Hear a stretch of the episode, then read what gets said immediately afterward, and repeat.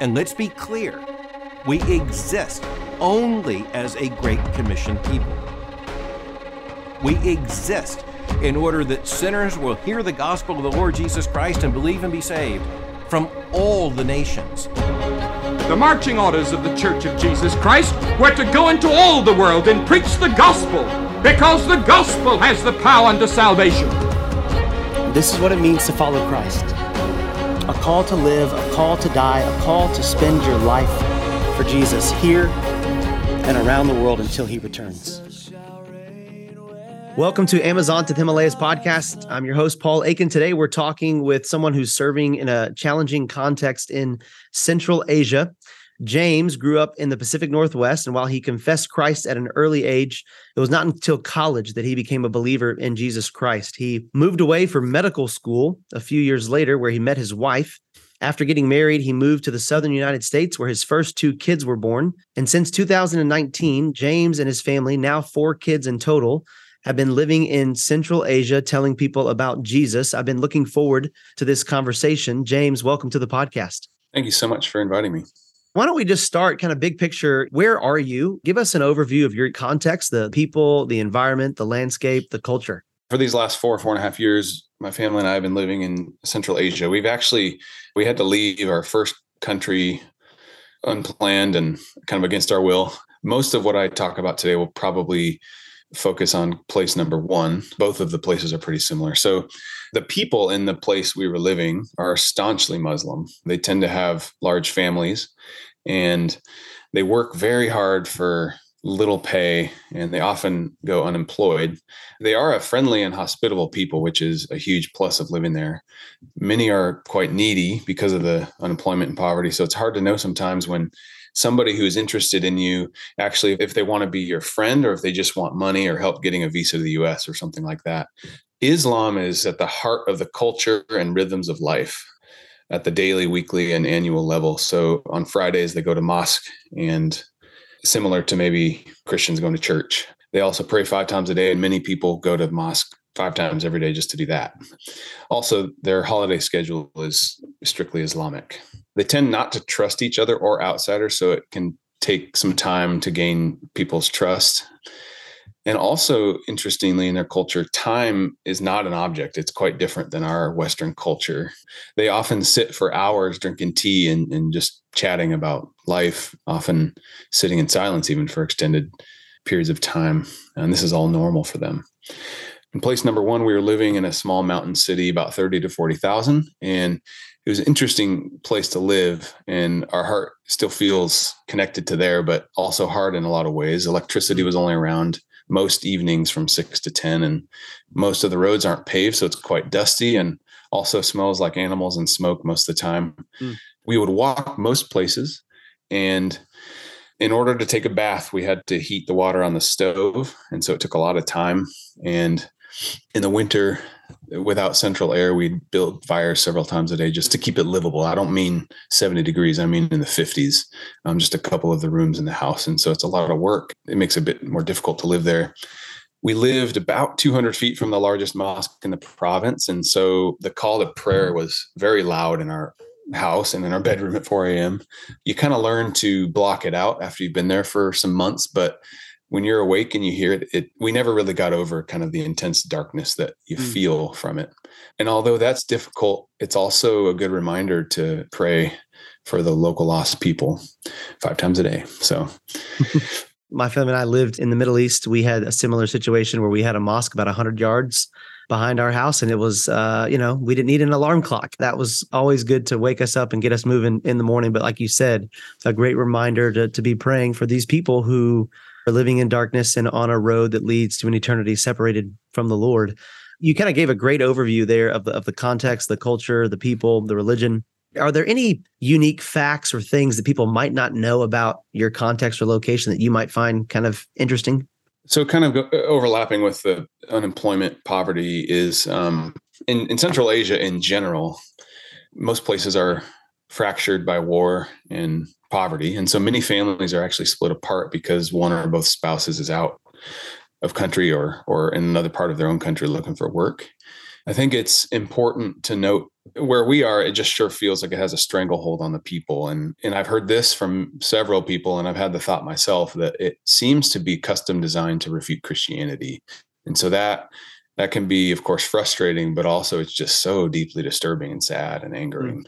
And then third, harsh treatment of converts by their family, their community, their government really presents a barrier to reception of the gospel. James, I mentioned in the beginning that you're you're from the Pacific Northwest. You're not from Central Asia, but can you give us kind of quickly the brief story how a guy from the Pacific Northwest who went to medical school ended up in Central Asia? So, as you mentioned, I grew up in the church. I came to Christ in college, and then within a year or two at the most, God had burdened me with the strong sense that the Great Commission in Matthew 28, it doesn't have to mean you go. It could mean you pray or you give. And probably most people aren't going to end up going. That's okay. But for me, it was always clear that I was meant to go. And so in all my schooling and training that I did for many, many years after high school, I had fixed my mind on going to some hard place where the gospel was not. So for those of you out there that may be looking to do something like I'm doing, and whether or not you're close or years off, I'll just say in my experience, like commit your way to the Lord and and he'll make it clear to you. So scripture reading, circumstances, continued personal drive and affirmation of different people in my life really helped kind of keep me on that course until it was time to go. And then of course, several years into that, I guess journey toward the nations, if you will, I met my wife and she had a similar but even probably more robust and longer standing sense of going to a hard place since she was eight years old. And so she had this burden of unreached, unengaged people group since then. So we started out this way. Like when we were dating, we both wanted that. And we actually had some conversations that clarified that if that's not what we're about, then we need to stop dating. and I would say to you, you all out there, that if you're serious about going overseas, you ought to have those conversations before you start dating someone or early on and just be okay breaking it off if you feel strongly and they don't. And so so we prayed for about seven years after we got married about a location. Finally we took this third trip together and so it made it a harder trip but it was so good. And it was not fun but it was good. I think that's a very key phrase that we need to know in our society today that this work is not fun or easy but it is good and I'd heard that for many years from people, but we got to three that we took prayerfully together. My wife, for the first time, was like, Yeah, I think we could live here. And I thought, Well, that's pretty strange. This is a dangerous place, an unpleasant place. That must be from God. And so we started in that direction. And we said, Lord, if this is not the right place or direction, then please close the door. Then um, the door never closed. so we went. Well, thanks for sharing that, James. It's obvious when you talk about kind of the past and the way that the Lord led you here that you're passionate about the people and the place where He has you. I know it's not easy, and we'll get to that in a moment, but what is it about this place that makes it so special to you? It's been really hard, and we don't really love living there. It's we have complicated emotions toward this place. Yet God has knit my heart to that place and to those lost people. I went into this work not really believing that, and I, I, still don't really believe that we have a biblically, we don't say that, oh, there's one place for each person, you know, like God will only call you to one place. I think that God calls us to proclaim the gospel in hard places, mm-hmm. in, in the places that remain lost. We didn't go in thinking there can't be another place for us, but yet He knit our heart there. So I think one other thing, and maybe this is part of the knitting of the heart to the place is that he's been nearer to me there than at other times in my life. And I don't want that to be the only reason we would go back to a place, even if it's too hard for my family to return or something like that. But that's special, you know? And I don't think that we are supposed to go to a place because it'll be a highlight reel or fun. Whatever suffering we endure, which the suffering we endure is so much less than local believers, we get to have a nearness to God that we didn't have. We didn't get to have before. That's what suffering with Christ does, not just generic suffering in life, but when we lean into the Lord as we suffer because of the electricity going out of the internet or constant smokiness of our clothes or whatever it is. I didn't mention we moved a dozen times. I mean, that's mm. that was probably the single biggest difficulty of our term. Wow. Yet he is near to us in those moments. And that is something that like I wouldn't redo these four years for that reason. the simplicity of life too, I think is something that's special there. You've alluded to several things, but if you had to summarize briefly one or two things, what makes this context a challenging place to do ministry? I'm going to just list a bunch off. This is a well under half, but I'm just mm. going to list them off and let them explain themselves. So, severe isolation without the ability to drive out of our city, moving a dozen times, minimal electricity, heating the water on the stove to take a bath, every single time for every member of our family. I mentioned fire building in the winter, which I used to love because it was like a fun outdoor activity and I still enjoy it, but not when I'm there having to do it for survival. No AC in the 100 degree summer. A big one is also inability to exercise outside of our walled yard, a sense of no privacy and no escape, several days to travel out of our post and also several days to get back to our post It wears you out over time. Constant security risks, constant staring at my wife and my kids from others, sometimes me, but mostly them. Those are a few things. Yeah, thanks for sharing those. I mean, you've already described this some, but what does life look like for you and your family, your wife and four kids? I guess the nuts and bolts of our day and our week are something like this. Our schedule was in flux so much with all those moves.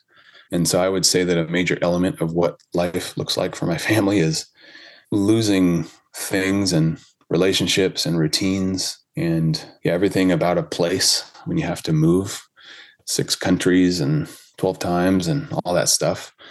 But the goal and the aim when we were in stable times, this is more or less what it looked like. We were in language learning, the two of us. And so our younger kids would have a nanny, a local nanny, about half the day while we were in language. And the older kids would be in homeschool which mostly was my wife doing that, but I would help some. And then actually in the second country that we were living in, like of the two main places we lived, the second place that we lived, a big part of our life was my wife was teaching a trauma healing class for refugees in a counseling center. And then I was actually seeing patients medically kind of connected to that trauma healing class for her, I think a day or two a week, and then for me, it was two to three days a week, like half days. And then, um, yeah, we're part of a house church of foreigners. We in our region, we tend not to church with locals because of the risk to them. And then, usually, most weeks we would have a local family over or go to their house, and then a handful of like quick visits with single people. And so that we made it our aim to be with locals quite a bit. And it's hard to do when you got little kids and and stuff like that. But that's why we're there. So. Reaching a specific people group with the gospel demands specialized training and a global vision. Southern Seminary supports these ministry goals through theological education that is trusted for truth. A degree in missiology from Southern Seminary provides students with the biblical foundation and theological training necessary to take the gospel into all the world. The program prepares graduates to serve as missionaries, church planters, and ministry leaders anywhere in the world. To learn more about Master of Divinity, Master of Arts, and doctoral degrees available through the Billy Graham School at Southern Seminary, go to sbts.edu/bgs or go to the episode notes for this podcast and click the link to the Billy Graham School at Southern Seminary. There, you'll learn how listeners to this podcast can save $40 when applying for classes. The web address again is sbts.edu/bgs. Obviously, you've described many of the challenges and what makes this a very difficult and hard context. But on the flip side, can you tell us a little bit about what the Lord is doing, how He is at work, what is encouraging to you? Just a few months ago, I received news from country number one government turmoil there has actually led to a lot of people reconsidering or re, kind of realizing Islam is not the way to God. And mm. they're now coming to faith in Christ as they see the love of God in Christ and in his people. And then in country number two, I alluded to it the trauma healing class coupled with some medical work. For the first time in, I mean, we were over for a little over four years. For, for the first four years, none of the fruit you hope for, meaning souls won to Christ, that did not happen even a single time for four years. And then for about two months at the end of our term, we were starting to see, well, probably about three or four months really, there was a lot of sharing going on in the medical work. And then, of course, the trauma healing class, and people were being softened in the group setting. And then I think more ready for to ask in a private setting questions about Jesus and expressed interest in the Bible. And so there's been a lot of people that are wanting the Bible, whether they get a copy or just read it on their phone.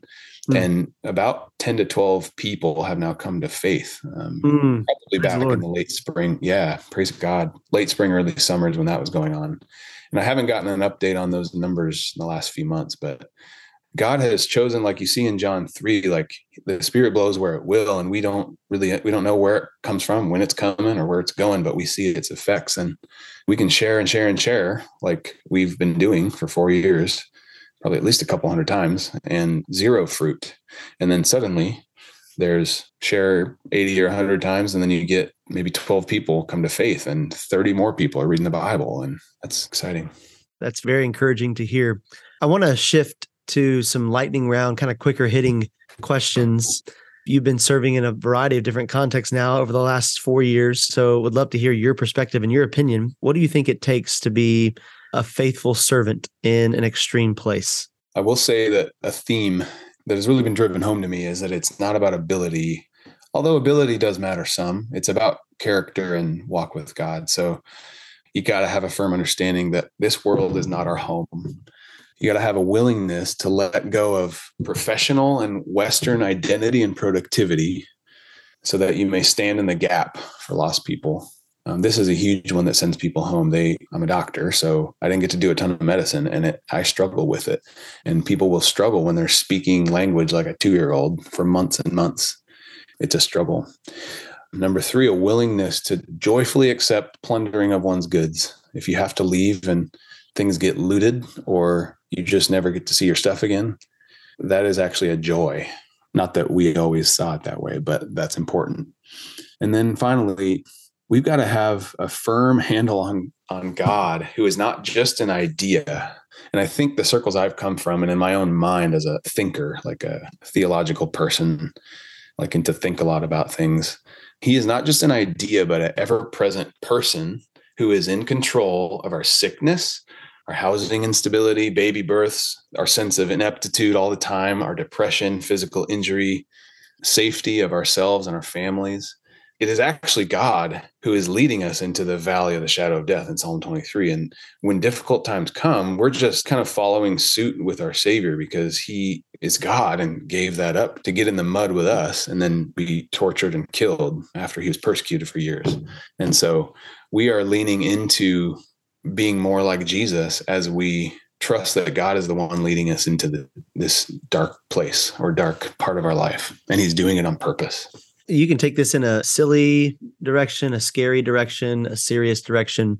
The craziest and most shocking thing you have seen or experienced over these last four years? If I'm honest, it's the juxtaposition of the contrast with these ladies in the trauma healing group and medical work that are coming to faith was that the year before was when the bulk of like my sharing the gospel was happening on this term. I had reached the right level of language and we're in a place, country number two, where it's maybe a little freer to share. And I shared with lots of people, well over 100 people, with zero response. And then just in a matter of months, getting invited to this medical work that my wife was already doing, this other trauma healing work, and then seeing this is what John 3 means. The spirit is blowing in this place. I didn't change my method. The message is the same. And it was his prerogative to save some. And I think he's probably drawing others in and they'll be saved soon, maybe. But that was shocking to me. And I look back on it and it doesn't get old. What is one thing you wish you knew before you arrived in Central Asia? We had a lot of people that we knew that were in hard places or in the past were in hard places. And so we went in with our eyes up. We had a lot of information.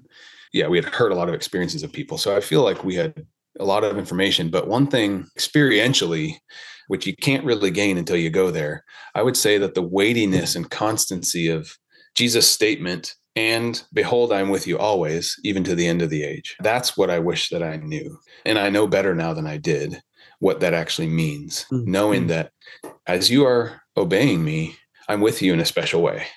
And that will never stop.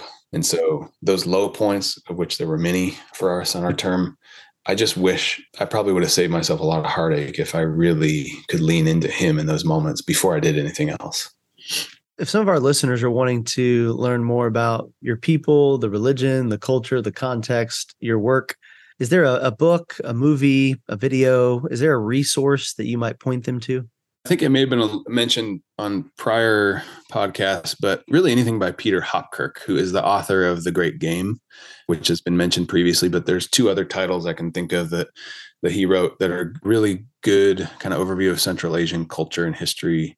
Foreign Devils on the Silk Road is one, and then hmm. Trespassers on the Roof of the World. Thank you for providing those. That's helpful. Last question, James if you were talking to somebody just like you, maybe serving in a different context around the world, or you were talking to yourself four years ago, or maybe you're talking to somebody else four years from now, how would you encourage people who are working in hard and difficult environments? What would you say to them? I want to preface this first. I want to speak to the person who's looking at going to the hard places. If you have that burden, you need to go. Not many people have the burden. The need is great. Don't wait for an open door remember my story, my wife and I's story. Like that was really helpful for us. We need to switch our thinking. Don't wait for an open door. Pray, move toward a UUPG, unreached, unengaged people group. Take a trip if you need to or whatever. And then wait for a closed door as guidance. We have every pressure in the world, internal in, inside our own selves and in the culture and even in the church, is against you going to a hard place. So just go and if the door gets closed, then it gets closed. I would add so just that was a preface, but hard is not wrong or bad. Okay. Hmm. This is something, especially my generation and probably younger, really struggles with. As a Christian, hard usually means you're doing the right thing. and so when you go and you share a hundred times and zero people receive the truth, it's because that place is dark and you need to stay there. So hard is not bad. It's it's hard. and let it drive you to Christ. That loneliness, at least he's with you. Just remember that, okay? And so don't be surprised when life is hard for the sake of winning the lost. He is with you. Language learning is a marathon, not a sprint. I get this all the time from my leadership. Language learning, which is one of the most frustrating parts for a lot of people about this whole lifestyle, it's a marathon, not a sprint. So just keep going. Okay. Jesus is worth it. Keep going. And in general, language and everything else, I, have climbed some mountains like glaciers, and there's times at altitude and you're in the dark and it's miserable and your feet are cold and you can't see anything. You just need to put one foot in front of the other and just pick it up. That came to my mind so many times. That physical sort of climb came to my mind as I was doing that in life. Just like, okay, I'm tired, but I'm going to get up today. I feel paralyzed with language. I feel I feel useless here. Then you know what? Just have your quiet time that day. Call it good. And whatever else comes your way, great. Just put one foot in front of the other. Do the things you know you need to do and you can do. Read your Bible, pray, love your family well, and keep going. And then I would say priorities, which so easily get mixed up. God is number one. And when you put him number one, all these things that are pressing around you, your family, so your wife, your kids, those are two and three and then your ministry which would include language in my mind that's that's four. And there are times temporally when something takes precedence over like maybe you might miss your quiet time one day because an emergency comes up. Okay that that's one thing but you better have you need to have your quiet time every day and you need to be loving your family well. Keep things in their right place and everything else in the priority line will be best served if each priority is in its right place. So you put ministry number one, you're going to do worse at ministry than you would if ministry was number four and God was number one. And so it's hard to do when when life hits the fan and you're moving all over the place or you're scared because something's dangerous or whatever. Keep those priorities. And then I would say regular date night with your spouse. And if you need to get a babysitter, do it. A weekly and daily, like weekly and daily family habits. So, for example, pizza movie night every Friday is what we do. And then pancake day, one of the one of the weekend breakfasts, we have pancakes every week. And then even just doing an outdoor outing of some sort every week. Drinking lots of tea with locals, sitting with them. It feels like you should be studying or something, but remember that's language. You're getting language and you're getting credibility with the people, you're making friends, and you're going to have spiritual discussions. And that's one of the only ways you ever will is if you sit with them and be on their schedule. And then finally, the goal of your first term is to come back second term. That is the goal. And so when you feel all these other things falling out from under you. Your productivity is terrible. Your identities kind of fall out from under you. You're not doing what you're trained to do in medicine or whatever your job is. Um, you're failing at it, seemingly everything, but you're still there and just keep going and come back second term and you succeeded first term there. James, thank you so much for your time and for the conversation today. Hey, you're welcome. It was a pleasure. To hear more conversations like this, please subscribe to this podcast. Be sure to follow us on social media. Thank you again for listening to this episode. Thank you for joining us on Amazon to the Himalayas. This podcast is brought to you by the Billy Graham School at Southern Seminary. Please visit our website www.sbts.edu/bgs where you can subscribe to the show and learn more. Also, if you have found these conversations helpful, please leave us a comment or a review and encourage your friends to subscribe to the podcast. Be sure to follow us on Facebook, Instagram, and Twitter for more. This is Amazon to the Himalayas podcast.